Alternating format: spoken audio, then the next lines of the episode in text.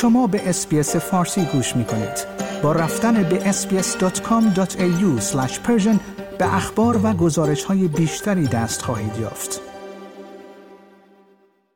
صدها نام، آدرس، تاریخ تولد و مشخصات مدیکر استرالیایی‌ها در داده‌های هک شده از شرکت مدیبانک گنجانده شده است. هکرها این اطلاعات دزدیده شده را تحت عنوان دو لیست با عناوین لیست خوب و لیست شیطان در گروه وب تاریک پست کردند. این اتفاق پس از آن صورت گرفت که مدیبانک از پرداخت باج درخواستی به هکرها خودداری کرد. هکرها برای جلوگیری از انتشار این داده‌ها از این شرکت باج خواسته بودند، اما مدیبانک در اوایل این هفته گفت که این شرکت این پول را پرداخت نمی‌کند، زیرا این امر باعث تشویق بیشتر به جنایت می‌شود. و در نهایت اندکی پس از نیمه شب این گروه نخستین لیست خود را منتشر کرد. آنها در ساعات اولیه چهارشنبه اعلام کردند با نگاهی به گذشته که داده‌ها با فرمت غیر قابل درکی ذخیره می‌شوند، کمی زمان خواهد برد تا آنها را مرتب کنیم. آنها همچنین گفتند ما به پست کردن داده‌ها به صورت جزئی ادامه خواهیم داد و برای انجام این کار به مدتی زمان نیاز داریم. همچنین به نظر می‌رسد هکرها اسکرین شات‌هایی از پیام‌های خصوصی که اخیراً بین خود و نمایندگان شرکت مدیبانک رد و بدل شده بود را نیز فاش کردند. مدیبانک پیشتر تایید کرده بود که تقریباً 500,000 درخواست استفاده از مزایای بیمه از طرف مشتریان این شرکت به همراه اطلاعات شخصی تعدادی از مشتریان توسط این گروه ناشناس هفته‌ها پیش به سرقت رفته بود. گفته شده است که حدود 9.7 میلیون مشتری فعلی و سابق این شرکت بیمه خصوصی تحت تاثیر قرار گرفتند.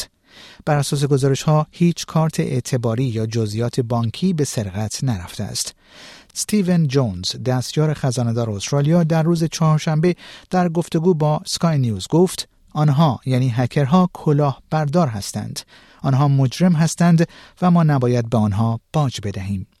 وی افزود: ما نباید در برابر این کلاهبرداران تسلیم شویم. لحظه‌ای که ما این کار را انجام دهیم، این چراغ سبزی به شرورهای مانند آنها در سراسر جهان می‌دهد که استرالیا یک هدف نرم است. ما نمی‌توانیم تسلیم شویم و تسلیم نخواهیم شد. شرکت مدیبانک در روز سه‌شنبه 8 نوامبر بار دیگر از مشتریان گذشته و حال خود عذرخواهی کرد. دیوید کوزکار، مدیر عامل این شرکت، در روز سه‌شنبه گفت: ما می‌دانستیم که انتشار داده‌ها به صورت آنلاین توسط مجرم می‌تواند یک احتمال باشد، اما تهدید مجرم همچنان یک پیشرفت ناراحت کننده برای مشتریان ماست. اگرچه این نیز گفتنی است که شرکت مدیبانک تنها شرکتی نیست که با درخواست باج‌خواهی مواجه می شود. بر اساس گزارش‌های اخیر، 19% از شرکت‌های استرالیایی با پرداخت باج به حملات باج افزاری پاسخ دادند.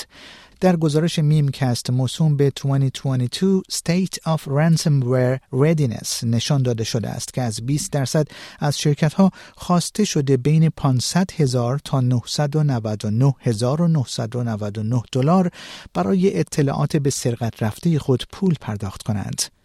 در حدود 13% از کسب و کارهایی که در این نظرسنجی شرکت کردند گفتند که هزینه کل حملات باج افزاری که تجربه کردند بین 1 تا 2 میلیون دلار بوده است. لایک، شیر، کامنت. اس‌بی‌اس فارسی را در فیسبوک دنبال کنید.